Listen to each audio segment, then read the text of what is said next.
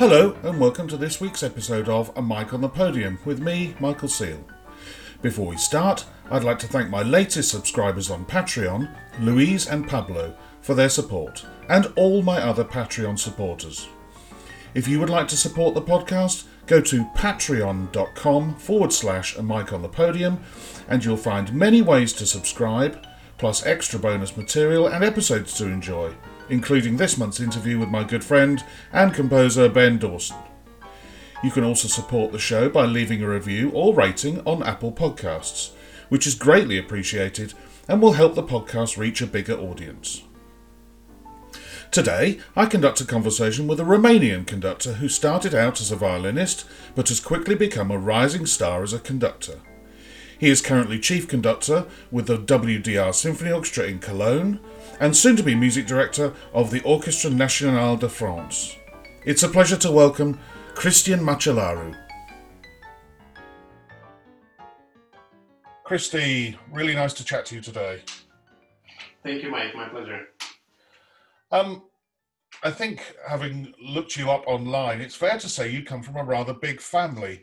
Were you all musical, or um, was it just something that hit you early in life? Um, yes, uh, I, I'm the youngest of ten kids, and uh, we were all musical. My parents um, really insisted on all of us playing musical instruments and studying music, actually. So we all went through the music school system in Romania, in communist Romania, which was uh, which is actually quite wonderful to have um, to have this built-in system where there were specialized schools that offered uh, a very, very intense uh, music education alongside the regular curriculum. Yeah, I mean, that's interesting that you say that, in the fact that, you know, whenever you think of the political structure of communist states, Andris Nelsons says much the same about his musical studies in communist Latvia, that, you know, he had a wonderful musical upbringing. Uh, the rest of it, you know, that's a discussion for another day, but at least musically, he said he had a great upbringing. Yeah, yeah, I feel uh, I feel very lucky in this way. I think um, I'm, I'm not really sure what was the reason why uh, why the Eastern Bloc countries um, put such a huge emphasis on public education, uh, specialized public education, I should say. Um, but music was definitely definitely very important, uh, arts education. So, you know, my curriculum was was really quite uh, rich. Um, in enhancing my, my music uh, education all the way from, uh, I think I began when I was five years old with uh, uh, music theory. I started first, and then the next year I began writing and reading uh, in school, and then music was always um, side by side, you know, music theory, history, instrument, choir, orchestra, chamber music, harmony classes. Everything was individualized per class, and we had one or two of those classes every single day of the week. Wow. Um, yeah, yeah, music in schools, uh, coming from the U K, you know, that, that's a, a hot topic of discussion. Um, so what, at what point did um, your family and you leave Romania and move to the United States?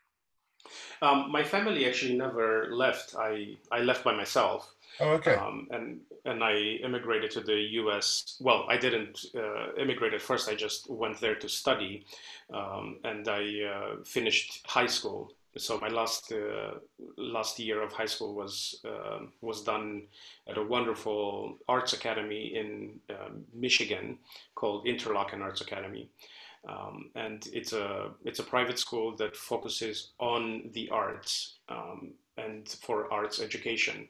And I finished uh, my final year of high school um, there at the age of seventeen, and then um, I continued in the United States, but I, I went by myself.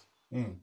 And university after Interlochen? Yes, I of course, I went to uh, University of Miami, and this was, uh, you know, it was, at the time, I didn't know if this was the right thing to do or the wrong thing to do. It it it happened to fit best uh, at the time with what I needed.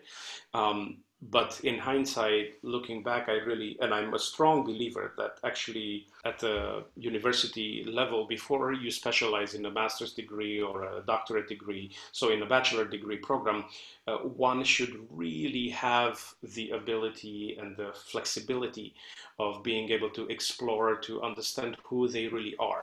Mm. So for me, for me, this was a wonderful opportunity because I, of course, I, I was very focused on playing the violin. This was my instrument, and and uh, if I can say so myself, I I, I was doing quite well. So um, uh, I had never I never struggled with the violin. This became it, I felt very comfortable with it.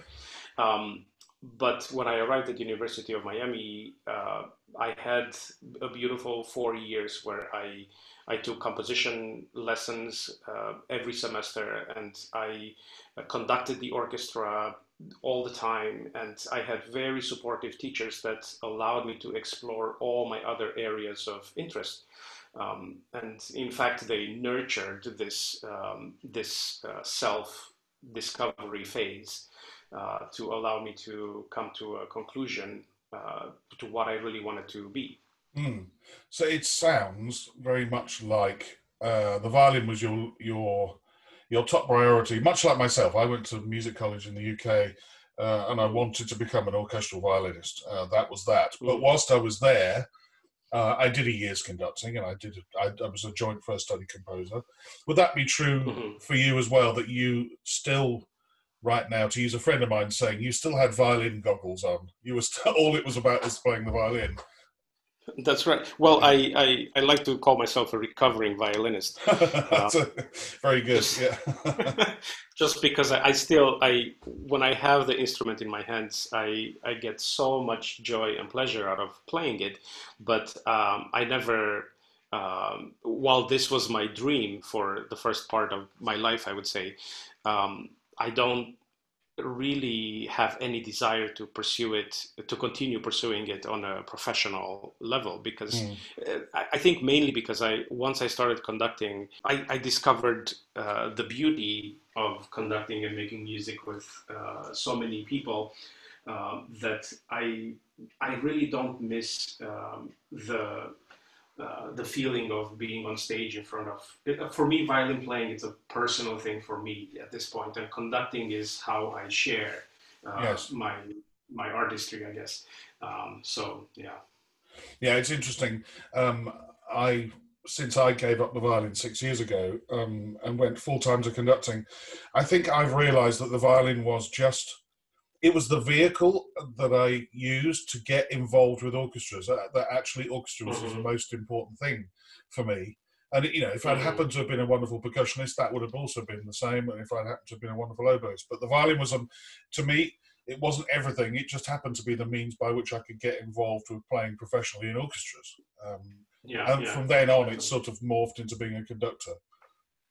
Yeah, yeah, definitely. Yeah. And, and it's a, it's a, Um, I think it's an advantage actually for an orchestral player to become a conductor um, because it, it, conducting overall requires so much of this uh, psychology of of what it is like to be in an ensemble, uh, sharing the stage with perhaps a hundred other musicians that are all Um, at the top of their game, or uh, they're all, uh, you know, quite extraordinary at what they do. And then where do you fit in, and how do you become an individual musician, and what does that mean? Um, and I think it's important for every conductor to understand the, that uh, psychology, so that then they can carry that understanding with them on the podium mm. when they when they start to make music with those one hundred uniquely gifted individuals that have their own strong identity, which is uh, necessary to become a musician. Having left university, um, I read that you're straight into the music profession as concertmaster of the Miami Symphony Orchestra. Is that correct? Well, this was actually at the same time that I was doing uh, my studies. Um, mm. I, when I arrived from Interlochen, I was uh, nineteen years old after I finished um, my two years there. And then um, I arrived in Miami, and uh, I happened to see an announcement in the local musicians union paper um, that they were looking for. Uh, they were looking for a violinist, a substitute violinist in the Miami Symphony, uh, which is a regional, uh, at the time, was a regional orchestra uh, doing about eight to ten uh, concerts per season. Um, but because it was driven by um, by an artistic director that had extremely ambitious um, goals for the orchestra, we actually ended up playing in Carnegie Hall a couple of times. Oh, right. And uh, yeah, so it was a beautiful opportunity. So I went to the audition, actually, uh, just because I was looking for something else to do on the side and make a little bit of money. And Um, I went to the audition, and the committee listened to my audition, and then they said, you know, um, this is a crazy request, but we would like for you to, um, can you come back in an hour, and do you have any concertmaster solos that you can play? Mm. Um, and I said, okay, I can, I can play them now. So I just, I just played, I think, Capriccio Español and some Sheherazade kind of solos, and And then they uh, asked me to sight read a few things. And then they said, you know, this, we've never done this before, but uh, we think you are the person that uh, we would like to try out for concertmaster of our orchestra, if you would agree. Mm. And I said, geez, you know, I mean, you know, to show up uh, to show up uh, for an audition for a substitute violinist and then to, to get offered the concertmaster position is kind of, it's not what you plan. Let's just put it this way. It's fairly insane, yeah. yeah, yeah, it is. so, but, but uh, you know, their concertmaster had actually tragically passed uh, away uh, right before the audition, and they the season was about to begin, and they didn't have any Uh, plans yet. Mm. And uh, the conductor, as I said, was a, a very, uh, he was a visionary, to to put it this way. And mm. um, so I said, of course, I would love to be the concertmaster. And I did that for four years while also attending school. Yeah, oh, that's a wonderful story. Um, so far, you've sort of dabbled in conducting a bit. At what point did it become something that was at least now, you know, a very very, very important hobby, or did you even start thinking then, do you know what, I think I'd, re- I'd really rather conduct? Well, I, um, so I, um, when I left Romania, conducting was not even uh, a thought in my head. I had absolutely no interest. I, I was obsessed with uh, playing the violin, becoming a soloist. Uh, I was practicing, you know, eight hours a day, uh, doing my shreddics and scales and all that. And um, and then when I arrived at Interlochen, I remember the first day we had orchestra, and we we were playing uh, Manuel de Falla's uh, Three-cornered Hat Suite number two. Mm. And uh, this is a fabulous, it's a fabulous school. And you know the feeling of uh, a group of one hundred, you know, fifteen to eighteen year old uh, young gifted musicians that all of a sudden they get to play together, and it's a it's an electrifying energy. Yes. And this this was that first experience, and I immediately fell in love with the orchestra, as you said yourself. Mm. Um, you know, so I fell in love with the orchestra, and then I started thinking, oh my gosh, you know, this is this is so wonderful. I really love this. And Um, so after a year of playing in the orchestra, I stayed on at the at a camp, and I met a conductor uh, there by the name of Larry Ratcliffe, who uh, was unbelievably inspiring to all of us, to all of us, the students uh, at this music camp. Uh, we played uh, Shostakovich uh, Symphony Number eleven under mm. him, and I and I remember I, that's really the moment that I remember falling in love with the conducting profession, yeah. Just from working with him and seeing how inspiring he was. So I went to him knowing that he teaches conducting, and I went to him and I said, look, I, I'm finishing school next year, and I would love to come study conducting with you. And he said, um, I was the concertmaster of this orchestra that he yeah. had conducted. And, and he told me, he said, look, um, conducting is such a difficult profession, and you need a lot of preparation before you decide to become a conductor as well. But there's also a time test that you need to take. Right. Um, and, and, and he said, what I would suggest, he said, you go back to school, study violin, get at least a master's degree in violin performance, try to get a job in an orchestra. And then if at that point you still want to become a conductor, I will take you on as a student. Mm. And uh, so conducting from that point on was always a hobby in the back of my mind. But knowing that this was the person I wanted to study conducting with, I had to follow his advice, yeah. which ended up being the greatest advice um, I ever received as a as a musician, as a young musician. Yeah. Taking my time and studying a musical instrument and playing in orchestras and learning music, uh, acquiring knowledge about music. Um, So uh, when I was at the University of Miami, I tried all these other things. I became very, very interested in composition. And actually, I almost gave up on my conducting uh, dreams in order to become a composer. But then, uh, yeah, it was strange how, how, uh, how that shifted. But I, uh, I continued, uh, of course, playing the violin, and I would do conducting a little bit on the side. I would do a lot of composing. This was probably my main focus. And then the time came to say, okay, um, I need to go get a master's degree. And I remember filling out applications for a violin master's degree, a composition master's degree, and conducting master's degree. Hmm. And, and of course, I came back to Larry Ratcliffe. So yeah. I called him I called him and I said, Larry, you know, I finished my undergrad and um, I want to come and do a master's degree with you. Uh, he he's teaching at Rice University. And Larry said, Christy, um, here's the thing. He said, you need to come and study and get a master's degree in violin performance with Sergiu Luca, who was a wonderful, incredible Romanian violinist that taught at Rice University.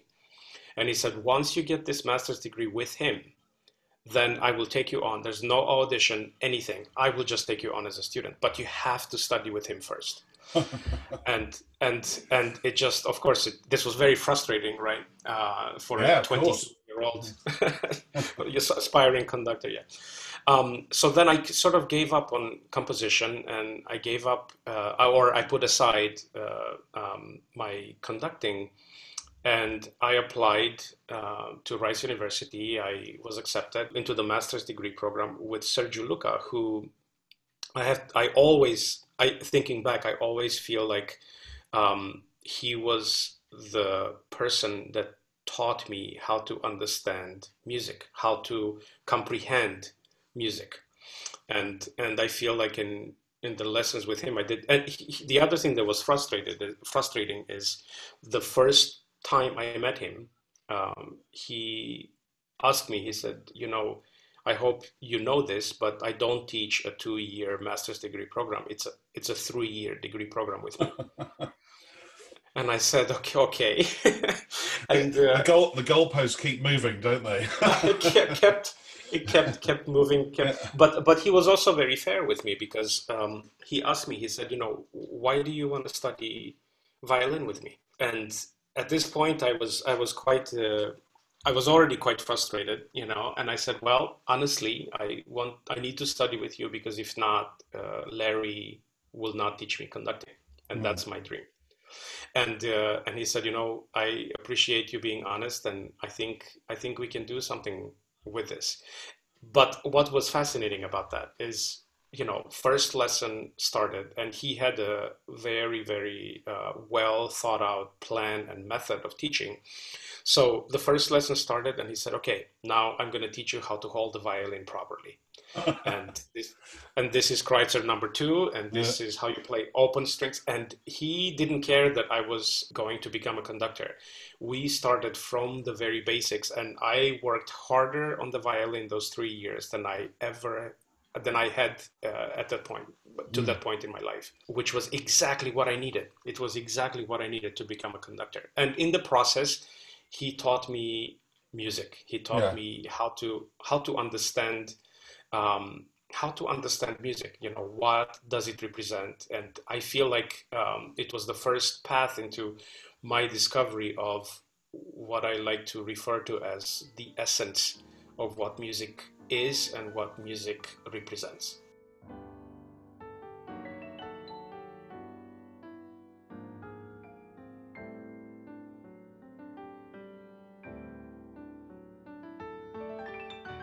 eventually, I'm assuming, therefore, once the goalposts had stopped moving, that you got to study with, with uh, Larry Ratcliffe. So what was Larry like? What was his teaching approach like? Was he very much into stick technique and gesture, or uh, a more holistic overall approach? Well, um, uh, you know, Larry, Larry has one guiding principle that that uh, is so powerful, and and I think it goes very deeply into into the art of what a conductor is. And his guiding principle was that the He said, the stronger the music screams inside you, the better, or the more clearly your body will find a way to show it. Uh, yeah. And and and that's so true, you know. And, and he said, look, I, I, I can teach you the gestures of conducting literally in about five minutes. Oh. And then the, the rest you have to explore on your own. So um, what was wonderful is that once I got to Rice University, even though I was studying violin, um, Larry is also one of the most generous people I've ever met. And um, he gave me conducting lessons for my three years as a, as a, a violin student as well. Mm. After taking me on as a real conducting master student. and uh, and in those three years, I would say most importantly, and what I learned the most is his approach uh, to teaching conducting. He said, okay, come and watch every rehearsal. Come and then give me comments. At the end of the rehearsal, you listen in the hall, and I don't want to hear anything that's good. I want to hear what are the things that we're not yet doing well. I mm. need you to. So, so I would take copious notes, copious, and then after the rehearsal, we would sit together for about an hour, and I would say, well, you know, the French horns were late here, or this was this, or this was too loud, or the articulation doesn't match here. And the w- most wonderful thing is that at the next rehearsal, he would address every single comment that I gave him, but he would address it in a way that I didn't even imagine would fix that problem. So I would hear that the French horns were late, and instead of telling the French horns, you're late here, he would find a way to address fixing that issue by focusing on perhaps another instrument that needs to help the French horns, or teaching them to listen to the right instrument in order mm. for them to not get behind. You know what I mean?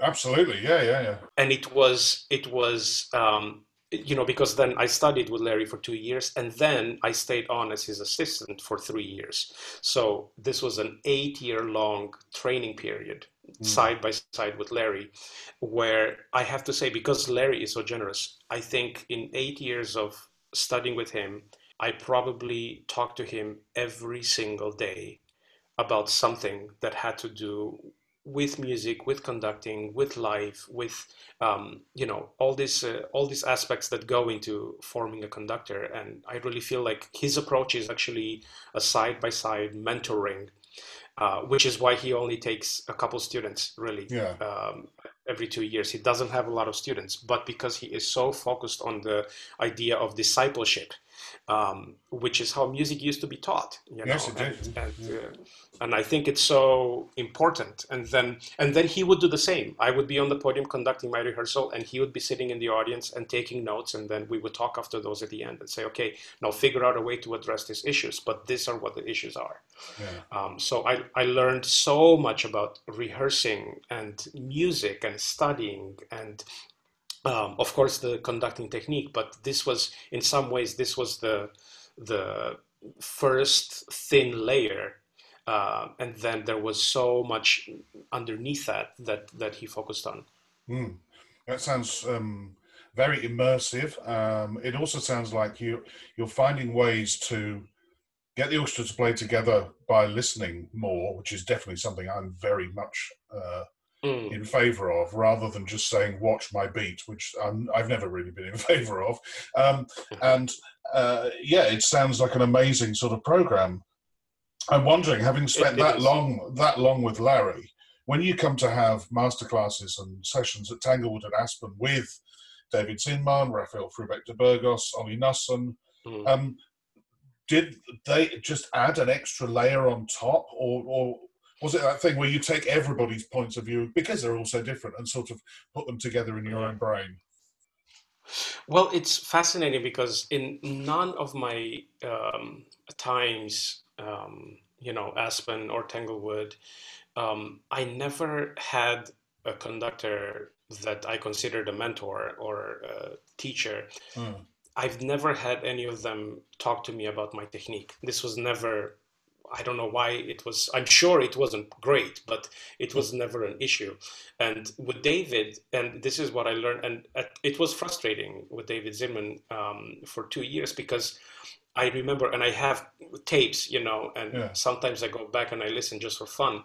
Um, and David was such, uh, to him, the most important thing that he talked to me about. It was frustrating at the time, but now I get it. Now I yeah. understand the importance of this. David always talked to me and said, Cristi, you have to find the right tempo for this piece to work.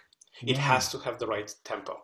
He said, if you don't, he said, ninety-nine percent of, of the struggle in a piece of music is if it doesn't click in the right pulse. It has to be, it has to be just right for the musicians to be able to lock in.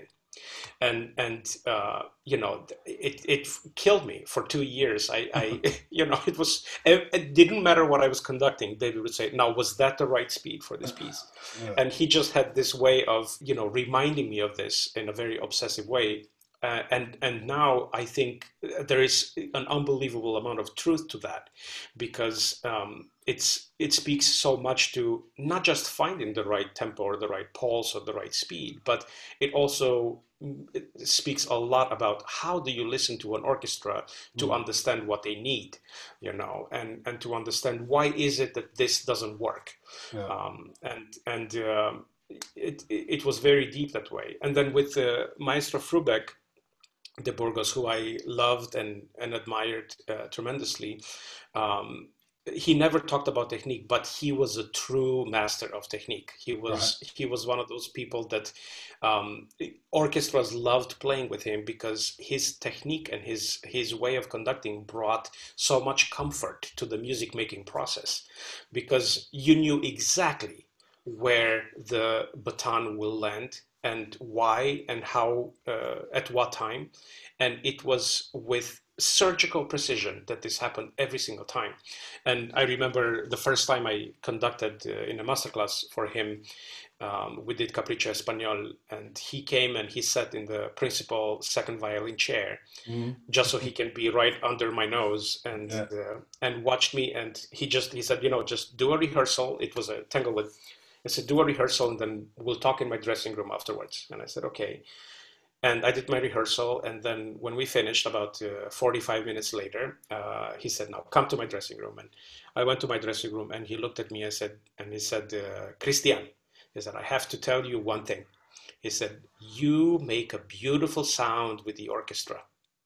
And he said, whatever you do for the rest of your life, he said, everything else you will learn. I said, but don't lose this sound. He said, do not lose this sound. He said, listen for this sound. And when you feel like it's not there, think about how you're conducting. Yeah. You know, and, and, and it was it, it was for the first time in my life that I had heard someone refer to your gestures or your persona on the podium actually creating the sound or influencing yeah. the creation of the sound. But that is very true. It's it's incredible to hear different conductors conduct and how they actually get a different sound from the orchestra. It's one of the great unknowns, I think, about um, what is it that a conductor really does, because you can't you can't really define that. You know, what is it that a conductor does to get a certain sound? But somehow they do get a different sound. Yeah, they do. Um, and then Ollie, uh, Ollie was, uh, uh, you know, I would say Ollie was just an unbelievable cheerleader.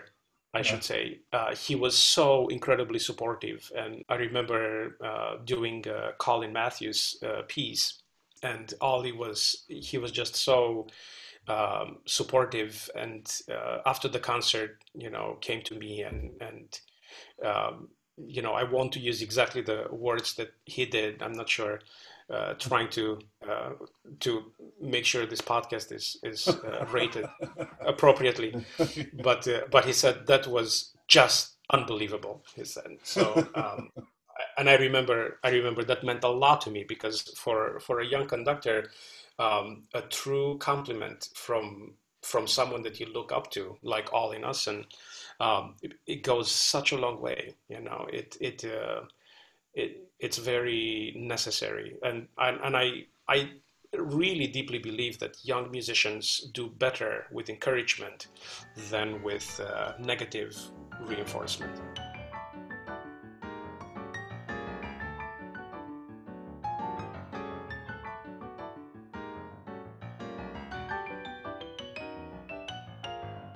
From two thousand eleven to two thousand seventeen, you have an association with the Philadelphia Orchestra. You start as assistant conductor, then become associate conductor, and then conductor in residence. What was that like, getting to learn to know an orchestra from the inside? Uh, what was the role? Was it mm. was it was it with the orchestra, or was it with the music director? And how did they help you? How did the players of the orchestra sort of help you at all? Well, it was a this was a, a an unbelievable learning experience for me. It was also a very interesting set of circumstances. So in two thousand ten, actually, I, I took an audition uh, for cover conductor for the Philadelphia mm-hmm. Orchestra. And uh, for the it's one of the only orchestras, actually, in the U S that will hold an audition in order to identify cover conductors that would come in for one week just to be on call in case something happens to the conductor. Okay. Um, m- most orchestras just offer that to a young conductor on the basis of a recommendation or at someone's uh, request.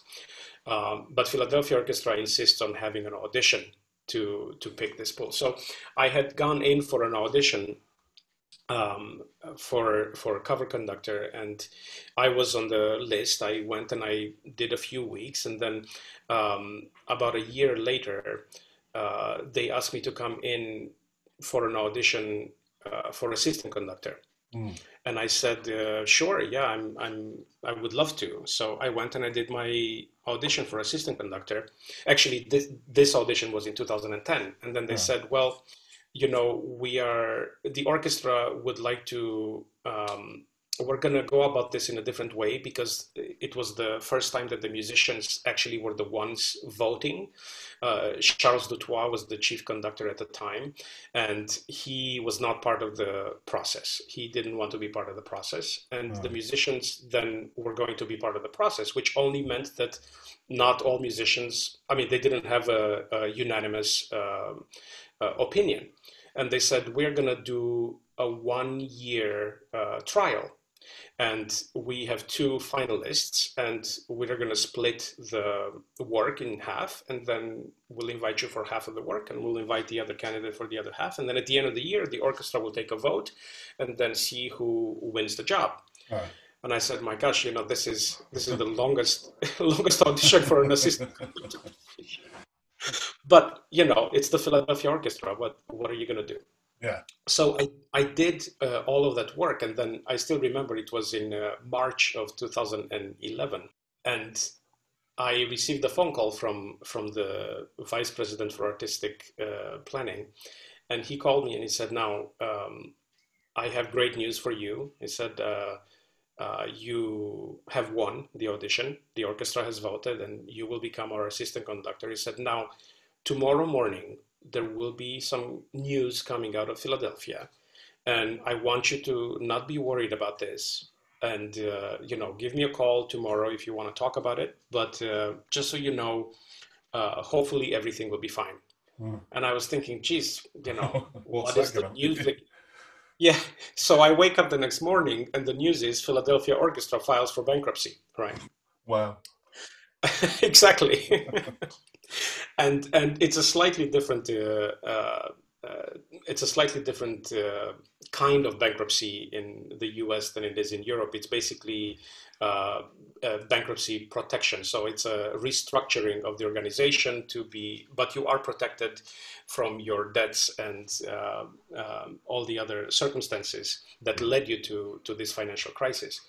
So. What that meant actually, and at the time I completely panicked, and my wife said, well, you know, how are we going to move from Houston where you know, I was working at Rice University and she was a professor at the University of Houston. And how are we going to move to Philadelphia on the assistant conductor salary with an orchestra that just filed for bankruptcy? Uh, how it, can this happen? And I said, well, let's, uh, we have to try. I said, if I don't try it now, what am I going to do? Mm. Um, so we moved to Philadelphia. And the wonderful thing about filing for bankruptcy is they had to restructure absolutely all the costs, which meant that while in the past they had an associate conductor and an assistant conductor at the same time, and they had guest conductors come in to do all things that had to do with conducting, all of a sudden they had reduced everything to the duties of the assistant conductor. Mm. So I became assistant conductor, and in that first season, I conducted twenty-five different concerts with the which Philadelphia is, Orchestra, which is which great. is remarkable. Yeah, yeah. It, right. Yes, and that, but yes. that's it's also the sort of assistant conductor role that, in my it, mind, I mean, twenty-five is an awful big number, but it's it's you know, just sitting around watching rehearsals all day doesn't make you a better conductor. Well, I mean, it does make you a better conductor, but actually conducting makes you a much better conductor. And by you learn by making True. mistakes, and the orchestra will know he's our assistant. He's going to do things well. He's right. also going to screw up, uh, and you know they're open to that. They know that, which is how you learn. You know, that's I think that's a wonderful thing. Yeah, and and the orchestra also, I think, because they had been the ones that picked me.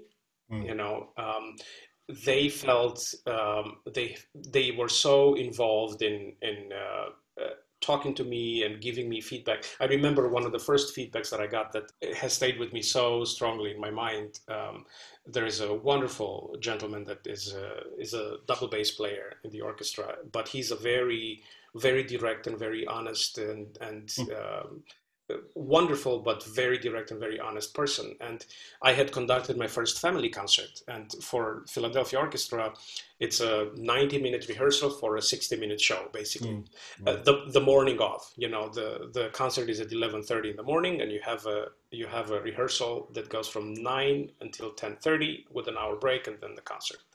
So I went through everything, and I had about fifteen minutes left on the program. Uh, I mean, in the rehearsal. Mm. And I was I was trying to manage the time as best I could so that I don't run out of time, which is why I was sort of rushing through everything to get to the end of the rehearsal. Um, and I finished, and then, you know, looking at the time, I realized that I had fifteen minutes left. And I said, well, um, I said, that's, I think we're ready. And uh, thank you very much. We'll, we'll finish early. Mm.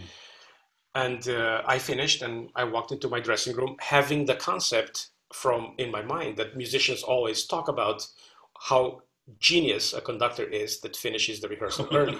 Yeah, especially in the and, U K, I can tell you that. Yeah. But, you know, I arrived into my dressing room, and this gentleman came to me and he said, I don't know what experiences you've had in the past. He said, but this is the Philadelphia Orchestra. He said, we want to sound good.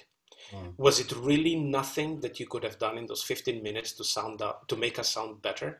Like, mm. was this really the greatest thing that you've ever heard? And I said, no, I think there were things that I still could have fixed. He said, exactly. He said, next time you use those fifteen minutes because we want to sound the best we possibly can.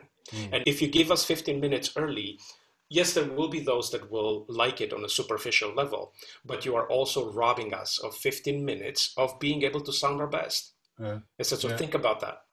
And and I think there's a, it's a really great balance that a conductor needs to reach. Of course, if I feel like the orchestra has really done their best and we've achieved all that we could have, and there's room left at the end of a rehearsal, of course, I'm not going to uh, sit there and, and, you know, kill the orchestra. But mm. if you are in a situation where um, you are the only one that feels like perhaps it's time to end early, maybe this is not a good idea. Yeah. You know, and this was, I've, I've had, I've had experiences like this over and over with, with really great orchestras where they would much rather sound their best than go home fifteen minutes early, mm. you know, and, and there is a balance, as I said, but it's also a great lesson. But like this, there were so many lessons that I learned in Philadelphia. You know, like I remember con- uh, musicians coming to me, um, that I had never talked to before, but, you know, halfway during my first season, they would come to me after one particular rehearsal and they would say, now, did you see what happened in the rehearsal today? And I said, yes. He said, okay, never do that. You know? or, or, or things, things like this, you know, yeah. and, and uh, it's, it, yes, you know, when you're sitting and watching the rehearsals, you have a feeling of, okay, this, sh- I shouldn't do this ever, or this seems like a good idea. But it's nice to have the reinforcement of a comment from someone in the orchestra that ha- actually had the experience of being part of that rehearsal. Then they come to you and they say, okay, don't allow something like this to happen. Or, mm. you know, make sure that you address the orchestra in a way where you never get back an answer like that. You yes. know, or little psychological things, actually, that, that uh, uh, speak to the successful uh, time that you can have during a rehearsal. Um, I have a question for you because it, it's much related to your time there, I'm assuming. Um, and I asked this question to Karina Kanellakis because the three of us were all in the same boat of all having been professional violinists who then mm-hmm. went on to be conductors. And the question is pretty much the same as I asked her. Many people would say that we have an advantage being string players and conductors in the fact that learning to play a string instrument is extremely difficult. There's so many nuances with the bow and contact and vibrato and all of that. Um, whereas I would counter that argument by saying, yes, that's probably true. But then I have to go around the rest of the orchestra and ask, how does a horn player do this? Why is that note on the bassoon always flat? Uh, where do you hit your timpani to produce that sound and not that sound? Do you, what, during your six years at Philadelphia, were you constantly asking, or had you done a lot of this before at university with Larry Ratcliffe? Um, yes and no. I mean, I, you know, the wonderful thing about conducting um, an orchestra like the Philadelphia Orchestra is that every person that is on that stage is really a master of their own instrument. Mm. And the conductor then, I believe, has the role of shaping the artistic vision, and then they will be able to Um, figure out how to do it. You know, my my violin teacher, and I will, I am answering your question, but I'm going around the, long, the long way. uh, my my violin teacher, uh, Sergiu Luca, um, I remember at an instance, um, I was studying composition as well with uh, this composer, which he had commissioned to write a sonata for him.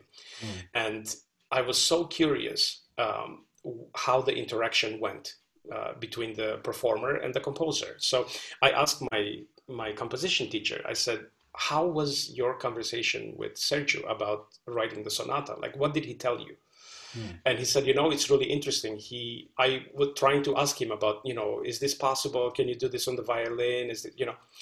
And Sergiu wrote me back one sentence. And he says, your job is to write the music. My job is to figure out how to play it on the violin. So yeah. r- write whatever you want, and I will figure it out. And I use this uh, concept a little bit in conducting. You know, yeah. I think, I think um, a lot of the time traditions started where conductors did not trust that the musicians had the ability to figure out how to do it on their instruments. So they were trying to give the answers that were not necessary to give. Mm. Um, I think I think uh, conductors need to shape the artistic direction and the artistic vision of a certain piece. And then it is the musicians at that level, it is their duty to figure out how to do it on their instrument, as long as it is clear to them what is happening. Yeah, now, yeah. Of course, this is different depending on the level of the orchestra or the, the ability of the ensemble or the role that you have, you know. Um, but in Philadelphia, um, I have to say, one thing that I learned is that the conductor that had a more clear artistic uh, vision was the one that actually was loved more by the musicians, mm. because then it was very clear for them what to do. And I had many instances where I where I conducted something, and I would say, "Is this possible? Uh, you know what I'm requesting?" And the musicians would say, yes, it is. I need a day to figure it out. Yeah. And then they would, and it would be amazing. And and stuff that uh, stuff that uh, you always hear uh, traditions cutting corners here or there, or not cutting corners, but making adjustments right yeah. into the into the musical score in order to give an, the ability to the musicians to do something that it's easier, right? Exactly how, you know, and this, I, I uh, early on my in my uh, career, I decided as a violin player that I knew exactly how I wanted the bowings to work, right? Yes. So I created I created my own parts for all the classical repertoire that I was conducting at the time. And then I was so proud. I would go, I went to the first orchestra and I conducted, it was fantastic, right? Mm-hmm. And I felt so good. And then a year went by and I took my material to the next orchestra and nothing worked. Uh. And I said, how, how can this be that nothing worked? And then I realized, hang on a second, it's not about the direction that the bow goes in always. I mean, this is true sometimes, yeah. But every orchestra will have a different way of executing the musical idea. And I, surprisingly to me, my ideas had changed in one year, you yeah, know? Yeah, yeah, yeah. And, and, that, and that's the problem with, with creating a set that you don't update. So now I'm a little stuck because I still like to send my own set to the orchestras, but now part of my preparation for that week is to actually revise the set yeah. because my concept changes based on what I have learned during that one year. So it's a, even with string players, which I feel like on the violin, I know exactly how to do things. Even with this, I usually write a note to the concertmaster and I say, um, these are my bowings. Please use them as a starting point to understand what my musical concept is. Yes. Yeah, if, yeah. You, if you feel like in your orchestra, you would, it would be better represented this other way, feel free to change them, you know? So, so I hope this answers the question. I mean, I, no, it does, yeah. I, I learned a lot about all instruments when I was studying composition actually. And this mm. is, this is uh, something that uh, I think served me really well in learning about um, uh, different instruments by writing for them. Yes. Um, also, I was lucky enough that um, all the members in my family played musical instruments that were diverse. So I remember as a little child talking to them about, you know, what's a French horn? And, you know, my brothers explaining to me, why is it difficult for a French horn to play above, uh, you know, a certain note on the, uh, in mm. the register and, and how do you make the jump? Uh, you know, so um, I never, as an assistant conductor, I, Uh, maybe I should have, I don't know, but I never felt the need um, to find out more about instruments that I didn't know because I felt like I needed to focus a lot more on the musical interpretation and the artistic um, ideals of, of the piece and give the musicians the trust and the freedom that they will figure out how to do it on their own instruments.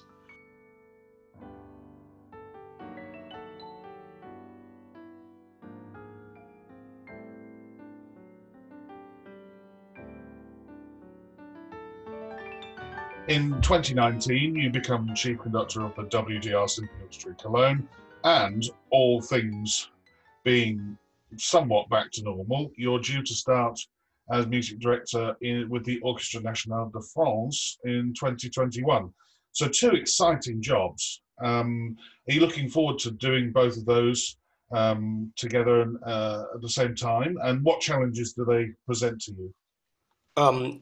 Well, you know, when I started in Cologne um, in two thousand nineteen, I really was not anticipating that I would add another job uh, so mm. soon.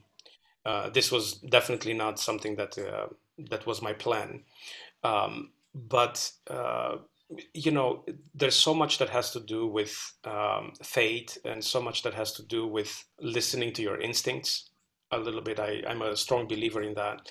And it just felt right. When I went to Paris and I did uh, uh, two concerts with O N F, and um, it just felt like the right thing. And mm. and and they uh, they approached me in the same way, and they said, "Look, we we weren't in a really desperate music director search. This was not. Um, we weren't trying to find someone right away, but." Um, when you worked with us, it just felt like the natural thing to do, and it felt good, and we want to we want to go ahead with it. So that's the first. Uh, it's sort of like my my little disclaimer, right? um, but and and uh, in Cologne, you know, I I uh, uh, it was a similar thing when, when I started in Cologne, when I got the job in Cologne, because the first time I came and I, co- I came to conduct the orchestra, uh, W D R Symphony Orchestra, I uh, conducted, and it was a very good concert. Um, but I didn't, I didn't think that, uh, I mean, I didn't feel like this was, uh, this was one of those weeks where I have to make sure that I, I don't know, I, I need to win a job and it's an mm. audition. It's like, no, yeah. It was very relaxed. We did uh, Rite of Spring. Um, I remember it was on the program, and uh, Tan Dun, uh, percussion concerto with Martin Grubinger. And um, I think it was Tan Dun. No, maybe it was, uh, no, it was Avner Dorman, sorry. Mm. And, um, and, but the week was very relaxed, and, and I just remember loving the the music making process and loving the idea that there was absolutely no pressure, you know. And I think we've all been in circumstances where it's a fabulous orchestra, uh, it's a good conductor, but it's a pressure kind of situation. Yes. And then nobody does their best, huh. you know, because the orchestra wants to not criticize, but they are, their enjoyment level is skewed by their criticism oh. of the person conducting.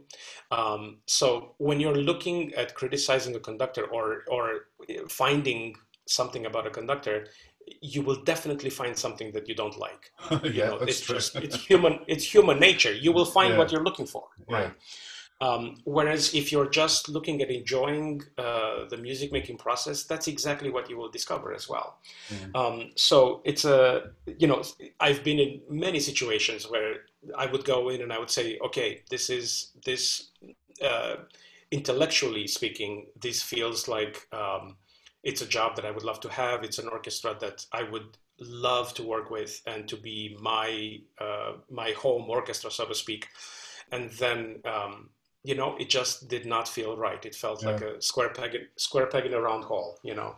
Um, but in both these cases, it just clicked. It felt right. And and then uh, um, I feel like I will continue doing both of them until it continues to feel right. Yeah. Um, and, and uh, you know, I, I have no idea what that is. I mean, you know, people have created all kinds of models for themselves and said, yo, you know, uh, a music director should not be longer than ten years or twelve years. But then, you know, you look at unbelievable uh, connections that have been created between fabulous conductors and fabulous orchestras who went on for twenty-five years. Yeah, exactly. Yeah. I mean, that...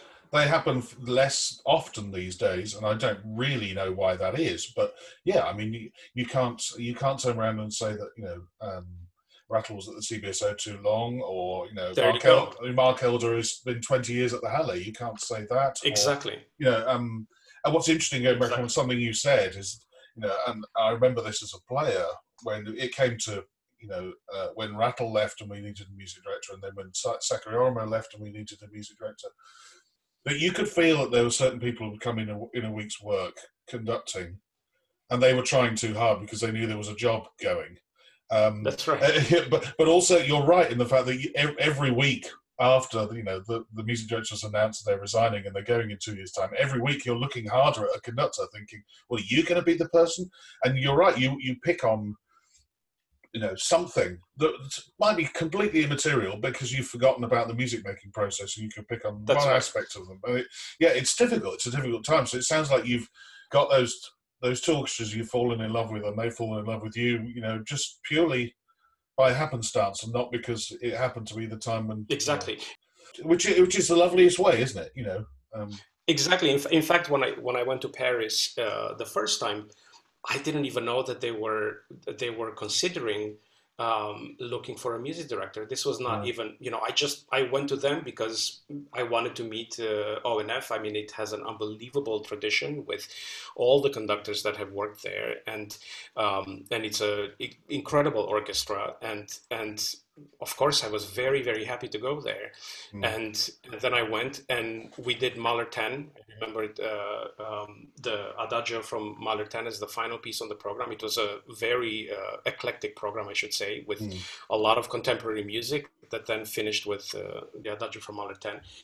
And I remember in the in the performance, the Mahler ten, I I could not believe my ears how beautifully, everything gelled and every, just everything worked, and it was absolutely one of the most stunning performances that I was part of. And I felt at the same time like I was not working hard to make this happen, you know, like it just, everybody was giving the same amount of energy and, and uh, dedication to this.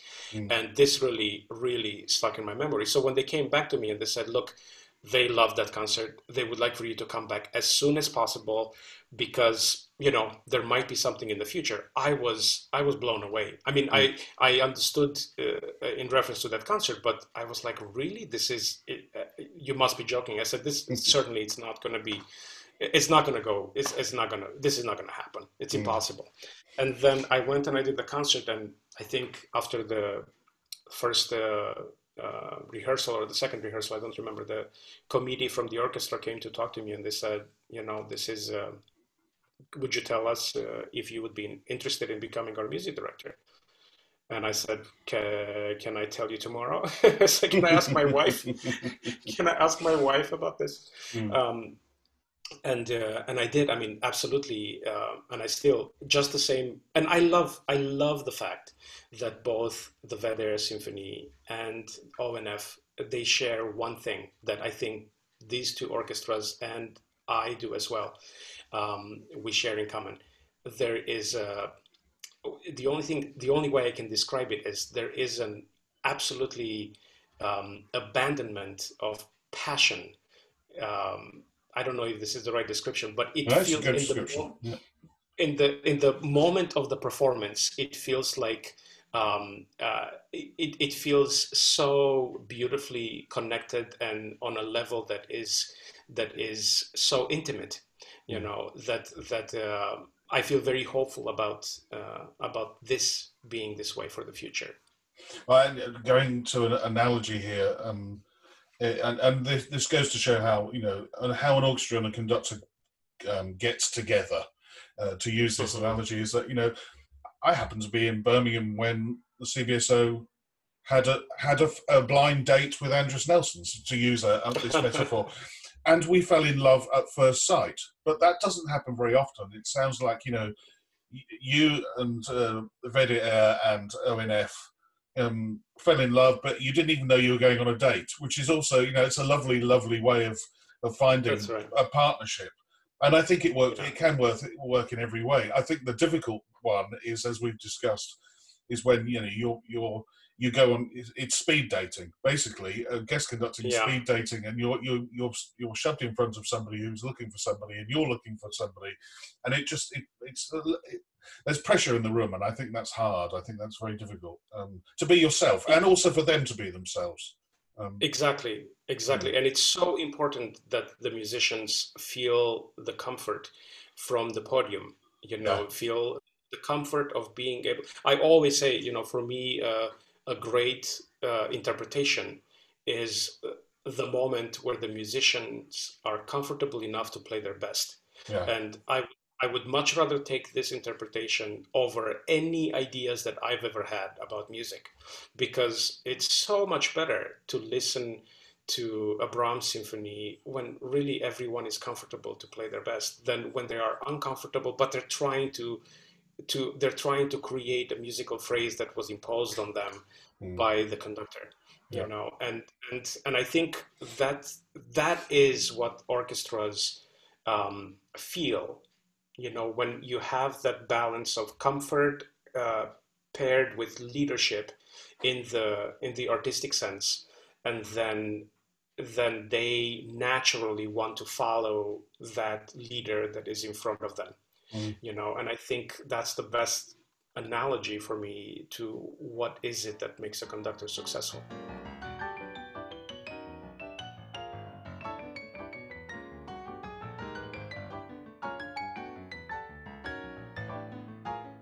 I met you backstage mm-hmm. at Symphony Hall in Birmingham when you were there conducting the C B S O one week, and then at the end of the week you did uh, you conducted a concert with the C B S O's own youth orchestra, and I had prepared Bartok's Wooden Prince for you. This was in twenty sixteen.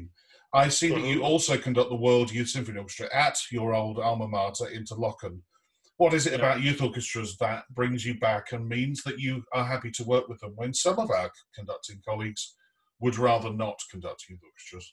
Um, for me, it's very simple. I think uh, our priority as artists, as conductors, is to pass on our knowledge and to pass on inspiration to the younger generation to continue the work that will be necessary after we are not there anymore. I think mm. this is priority number one. And for anyone that feels like, uh, you know, the education aspect is sort of a side thing that you have to reluctantly agree to do every now and then, uh, I think they are in the wrong mindset, mm. because um, without relying on the younger generation to continue the work that we we hopefully are wanting to continue, um, what what is the future to look forward to? I mean, yeah. you know. So I think it's a I think it's a selfish um, it's a selfish approach to music making, where um, you don't put an emphasis on education, and and uh, I put an as as much of an emphasis on education as I can. I am uh, the artistic director and the principal conductor of World Youth uh, Symphony Orchestra at Interlochen, but you know I've worked so much with uh, the national orchestras in Romania. Um, you know, with this uh, uh, system that started uh, eleven years ago, and now it's completely revolutionized the music scene uh, um, in Romania. And I've worked with them many, many times. Uh, in fact, we did a tour last year of the United States, and um, I'm uh, I'm coming to the National Youth Orchestra next year. You know, so it's a uh, I try as much as I can in my in my schedule to balance out my responsibilities of my job and my work with as much education um, that I can put out there. And some of my favorite, favorite moments uh, of my life are on stage with the sixteen, seventeen, eighteen, mm. twelve, ten-year-olds, you yep. know, making music. I mean, it's, you know, that's what I love about conducting a young uh, orchestra or a youth orchestra. They don't know what limits are. No. They don't understand limits. You know, you throw in Bartok's Wooden Prince, and they yeah. play it. Yeah. You know, you know what I mean. Um, and and uh, and like you would never be able to do that with an amateur orchestra that is probably at the same level or a little better than the youth orchestra. They would never tackle on Bartok Wooden Prince. Like yeah. this would not even. Um, they wouldn't trust themselves that they can do it. Um, and here it is, you know, a youth orchestra, and they just um, they just believe in themselves with so much passion. And and um, I remember when I was seventeen, and I thought I should be music director of the Berlin Philharmonic. You know, like yeah. there is a there is a beautiful there is a beautiful belief in yourself that it's required um, when you're young, and and uh, I love that in a mm. youth orchestra. When you come to learn a new score, and because you've been involved with the Cabrillo Festival of, Co- of Contemporary Music, I'm assuming you have a lot of new scores to learn. When you come to learn those new scores, do you have a system for learning them uh, or a way of doing it that you find the most comfortable? And the other question I've asked virtually all the conductors is, when you come to learn those new scores, do you write things in your score, or are you one of these people who like to keep their scores blank? Um, so uh, about studying scores in general, I guess, which mm. informs the new music as well. Um, one of the greatest realizations that I had, I would say, I don't know, maybe three or four years ago was, and it was such a huge liberating uh, moment in my life, is when I realized that there are no two composers that require me to study them in the same way. Mm. And that each composer also teaches you how to study their music, um, and that's very and, true. Yeah, and this was very, this was very liberating uh, for me, because then I didn't have to put myself in a straitjacket to look at Mozart's music in the same way that I would look at Stockhausen's music, mm. right? Um, so it opened up uh, many pathways for me to be able to discover and to learn a lot more. Um, my process is, it always comes down to, to one thing. Um, what is it that I need to do to understand the essence behind this music? Mm. What is it that I need to comprehend in order to portray the clearest picture of the emotions, of the um, underlying uh, message of mm. the piece, uh, the state of mind of the composer, the drama uh, of the context that is driven by historical events. Um, what is it that I need to understand this? And then I try to come to this uh, simple, if I can call it simple, uh, concept through any means necessary. Now, with some music, you have to you have to go very, very deeply into um, historical uh, meanings, you know, historical context of understanding why the piece was written. Um, some pieces don't require that. Uh, uh, I remember having a conversation one time with Pierre Boulez and asking him, uh, I said, Maestro, what what do you study? Mm. You know, and, and he said, oh, it's very, very simple. He said, I, I look for structure. He said, I only study structure, you know. And I said, well, that's, uh, I said, thank you. I said, now, can you please tell me, what do you mean? You know? Because yeah. conductor, conductors like to throw that thing around. They said, oh, well, you know, structure is so important. I said, fine, now define structure for me. Tell me, how do you get there, right? And then he said, ah, he said, that's interesting question. He said, well, structure will be revealed to you once you've answered all the details. Okay. And and that's so true. That's mm. absolutely true. It's amazing. Once you understand why a C major goes to a C minor in this point, or why the harmonic motion is a certain way, or why the pulse of the music is a certain way, and why the character of the rhythm and the articulation is a certain way, then you understand the structure. Like you can't, you know, sometimes I, I talk to young conductors who tell me that they look at the score, they try to, they understand the structure, and then they try to uh, go deeper into the smaller gestures. And I said, no, that's backwards. Like start with the small gestures and then don't worry about the structure. The structure will reveal itself when you're ready to see it. Mm. You know, um, uh, I'm a strong believer in that. So that for me, that's, uh, that's the process. The process for me is to look at, at the, the what, which mm. defines the character of the music for me. And this I understand from the rhythm of the piece. The articulation is very important for me to understand um, in defining the character. Then I'm looking at how, which is the journey for me of the piece. And this is defined by the harmonic motion of the piece or the lack of harmonic motion of the piece. And then mm. I'm looking at um, uh, connections that I make, the phrasing structures and things that I can understand in this way. Um, and then ultimately, I love making schemes and charts of dynamics mm. because dynamics speaks so much about the context that we actually have to be in on stage in order to portray what the composer meant to say, you know. So to me, a forte is only loud if it comes after a piano, mm. um, and and you know, a, or a più forte, let's say, is only uh, louder if it comes after after a softer dynamic. So, um, and all those things dictate the context. Um, where I think the score is a two-dimensional representation, where the dynamics, the addition of dynamics, create a three-dimensional representation of the music, which is what ultimately we try to do. And with new music is exactly the same, mm. um, in the sense that I try to define the character of the piece, I try to define the context from where it comes from, then I try to understand the context we have to be in in order to perform it. Um, and I try to understand the journey through the harmonic motion, which then hopefully will define the structure of the piece. Some scores I write in because I feel like I need to remember that. Yeah. And some scores, I just don't need to write it in. I just yeah. remember it because it's so... there is a trigger that it's so evident to me that yes. I don't even have to write it in, you know. So um, it depends. It depends on on uh, on the score. I definitely would say that uh, as looking at my own scores, the scores that I felt I was less prepared for are the ones that I've written more in.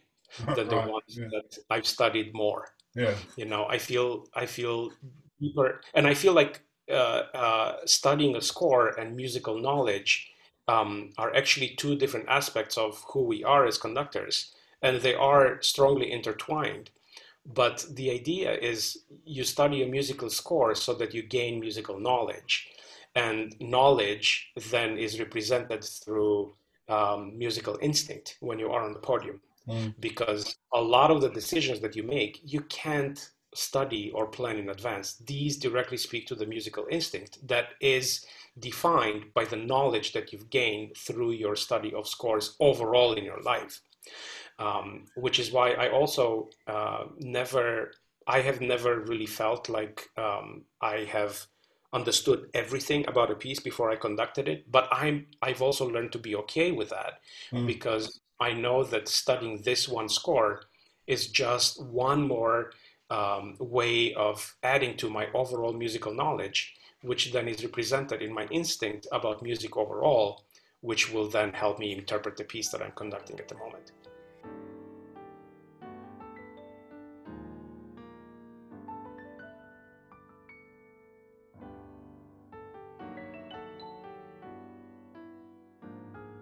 So, Christy, it is time for the ten questions. And as ever, I will start with, what sound or noise do you love and what sound or noise do you hate?